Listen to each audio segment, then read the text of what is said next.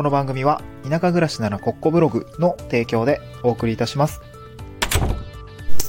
はい、おはようございます。東京から安島に家族で移住をして、ブロガーをしたり、古民家を直したりしている小場旦那です。この番組は地方移住や島暮らしの経験談と田舎でできる仕事や稼ぎ方について試した結果をシェアする田舎移住ドキュメンタリーラジオです。えっ、と、3連休中日ということで、今日は土曜日ですかね。今日、私はまあ、3連休じゃないんですけどね。まあ、フリーラ、あの、個人事業主なので、あんまりこう曜日って関係ないんですけど、まあ一応ね、土日は休むようにはして、休むようにはしてるというか、まあ本業はしないようにはしてるというか、うん。そんな感じなんですけど、まあ今週、今日はね、ちょっと普通に稼働する本業の稼働があって、なんか結構お打ち合わせが立て込んでいたりとか、なんかいろいろやることがあって、ちょっと今日はね、こう忙しくなりそうかなというところで、うん。まあそんな感じの一日ですね。皆さんはどんな一日ですかね。3連休中日なので、まあなんかこう副業をしたりとか、うん、いや、まあそんなみんながね、意識高いわけじゃないと思うんで、なんかね、のんびりしていらっしゃるのかなとは思うんですけれども、そうね、今日淡路島、うん、今日も寒いっすね。今日も寒いんで、あれなんですけど、まあね、あのーなんだろう、なんだっけ、今日何、何の話だったっけ、えっと、今日の特典はですね、ちょっとグダグダだな。えー、まあちょっと土曜日なんです。すいません。えっ、と、地域おこし協力隊として活躍する人の4つの特徴を会社員こそ向いているというような話をしたいなと思います。うん。ま、ちょっとね、ローカルなお話ですけれども、まあ、この地域おこし協力隊制度というものについてもう1年近く話してきたのかなと思いますね。まあ、当然あの地域おこし協力隊だけの話をしているわけじゃないんですけども、まあ、僕自身もやっているし、あの、僕の知人もね、えー3人ぐらいやっていて、えーっと、そう、僕と一緒に2021年になった人もいるのかな。うん。その子はもうなんか、まあなんか宮崎にいるんですけど、まあトントンと3ヶ月ぐらいでもう移住までして、えーすごいなと思うんですけどでもね。まああの、そういった感じで地域おこし協力隊、まあこれからね、総務省も若干なんか増やしていくみたいな、今5000人、6000人ぐらいなんですけど、8000人ぐらいまでちょっと増え増やしていきたいみたいな感じの、確かそんな方向性だったと思うんですね。まあ地方創生絡みだとは思うんですけれども。うん。なので、これから地域おこし協力隊になる人がもしかしたら増えるかもしれないというところで、まあどんな人が活躍できるのかなというところですね、私なりに経験として得たものとか、周りの地域おこし協力隊の町人とかを見ていて、え思うことについて今日は4つお話をしたいなと思います。まあ、4つなんでね、今日ちょっとテキパキお話をしていきたいなと思うんですけれども、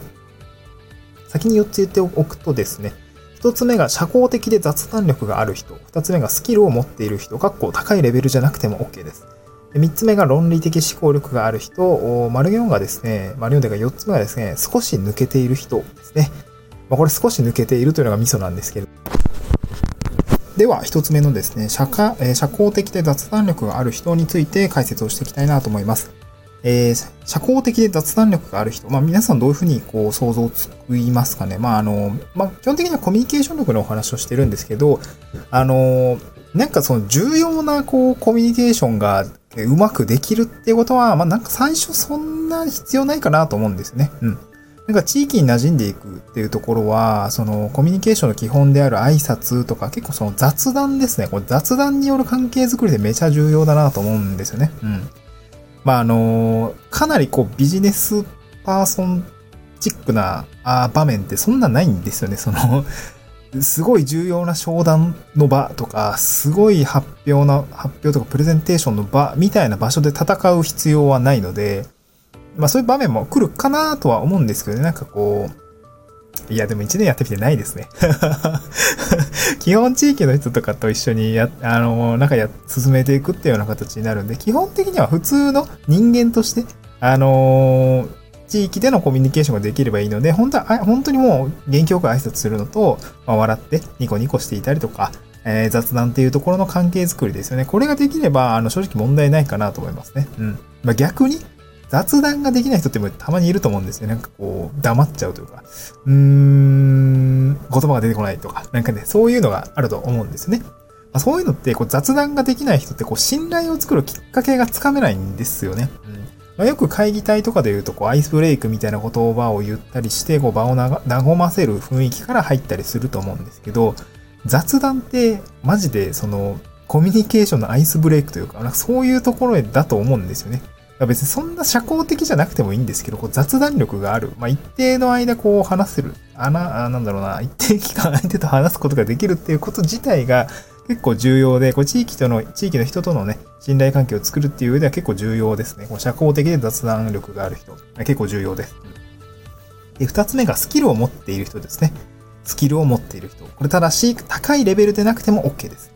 逆に、結構幅広く、なんか、うん、なんていうんですかね、幅広く、まあ僕が割とその、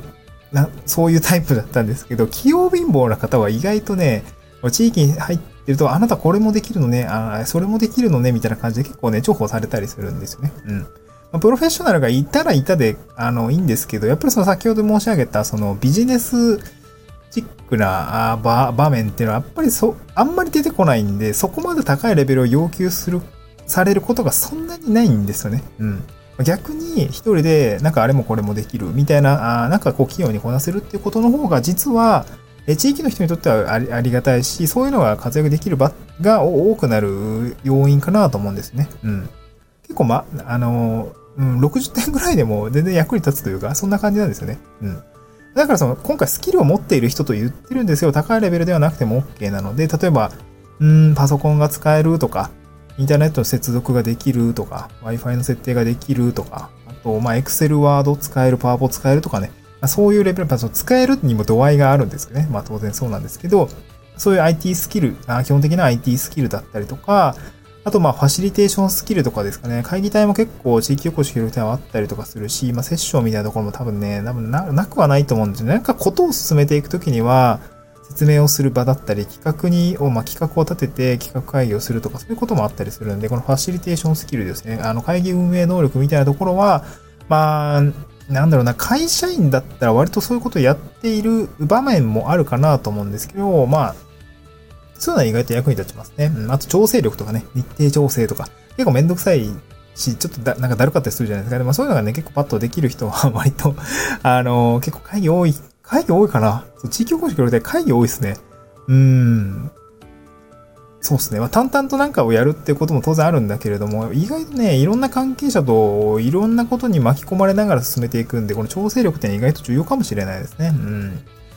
で、会社員を数年してるとですね、そういうのって結構つくと思うんですよね。うん。いろんな部署の方と打ち合わせをしたりとか、なんか結構あったりするし、上司とも打ち合わせするじゃないですか。そういうところで、えー、なんか資料を見せながらこう説明をするとかね、えー、なんかこうやったことについて説明をするみたいなところは、あの、スキルとしては多分、あの、ついてると思うんですよ、社会人の方。うん、一定程度。それが結構外に出ると意外と役に立つっていう感じですかね。それすらもうまく、えー、コミュニケーションできないっていう場面もやっぱあったりするし、まあそういう人もいらっしゃるので、なんかそういうところを助けてあげられる力っていうのは会社員をやってると自然と身につくかなと思いますね。うん。だ結構自信持っていいかなと思います。高いレベルじゃなくてもいいんですけど、あの、実はスキル持ってるんですよっていうお話ですね。うん。で3つ目、えー、論理的思考力がある人ですね。これはですね、まあ少し、うん、まあネガティブな要素もあるんですけど、結構予想外なことがよく起きます。うん。予想外なことがよく起きますね。もう想定外ってやつですね。うん。嘘でしょみたいな そう、これはまあ認識の祖母とか、生きてる世界が違うみたいなとこもあったりするんですよね。そう。そういうことがあるんで、まあ民間じゃありえなくね、この話とか。そう、うん。これ悪口になっちゃうからね。愚痴になっちゃうんだけど、そう、そういうのないよね、とか思いながらも、やっぱね、目の前で起きてることに対しては対応しないといけないので、やっぱりその一旦受け入れて、えじゃあそこからどうするのかっていうのをしっかり論理的に考えて、そして対処していく行動できる人っていうのが、うーん、地域おこし協力隊の業務では、結構重要なポイントかもしれないですね。それはなんか打破力みたいな、突破する力、あの、突破する力みたいなところはこの論理的思考力から生まれるのかなと私的には考えてますね。こう論理的に受け止めて、えー、じゃあどうしたらいいか考えて、それに対して邁進する、行動するっていうところがやっぱりその突破につながるかなと思います。突破力、論理的思考力があるっていうのは結構重要かなと思いますね。うん。でさし、そして最後4つ目ですね。これも結構重要なんですけど、少し抜けている人うん。少し抜けている人、まあ素直な人とも言えるかなと思うんですけど、これですね、地域おこし協力隊の特性上、地域と一緒にやっていったりとか、なんかいろんなことに巻き込まれていくんですよ。で、地域の人も、地域おこし協力隊の人って、その名前の通りね、地域を起こす人なんだ、みたいな なんかいろいろ頑張ってる人だよね、みたいな感じでね、こう温かい目で見てくれるし、まあ、結構もっと頑張らんとわかんねえ、みたいな、そういうね、せっかく来たんだから、えー、頑張ろうな、みたいな感じの人もいらっしゃるんですけど、結構やっぱ応援してくれるんですね。うん。結構背中を押してくれる人が多くって、その時に背中を押しやすい人かどうかっていうとこですね。うん。もうめちゃくちゃなんか、ガリガリガリガリやっていて、こうなんかこう、完璧主義でみたいな感じの人は、いや、そう、そういう人よりも、なんか手が足りないなみたいな、なんか誰か手伝ってくれませんかとかね、ちょっと見ていてこう、大丈夫かなみたいな いや、頑張ってるのはわかるけど、これ、なんかもっとこうしたらいいんじゃないかなみたいなね、あの、そういうのが出てきてた、そうそういうなんかこう入り込む余地みたいな、えー、応援してくれる隙間、まあ、まさにあの、あれそのアニメのあの、ワンピースのルフィみたいな、そう、結構なんか、どこだったかすっげえ、すごい初期の段階で、なんか、いや、俺は何もできねえみたいな。なんか、こう、な、ナミみたいな公開術も持ってねえし、なんか、ウソップみたいに嘘もつけねえみたいな。それ悪口や、みたいな 思いながらね。まあ、30みたいな料理は作れないし、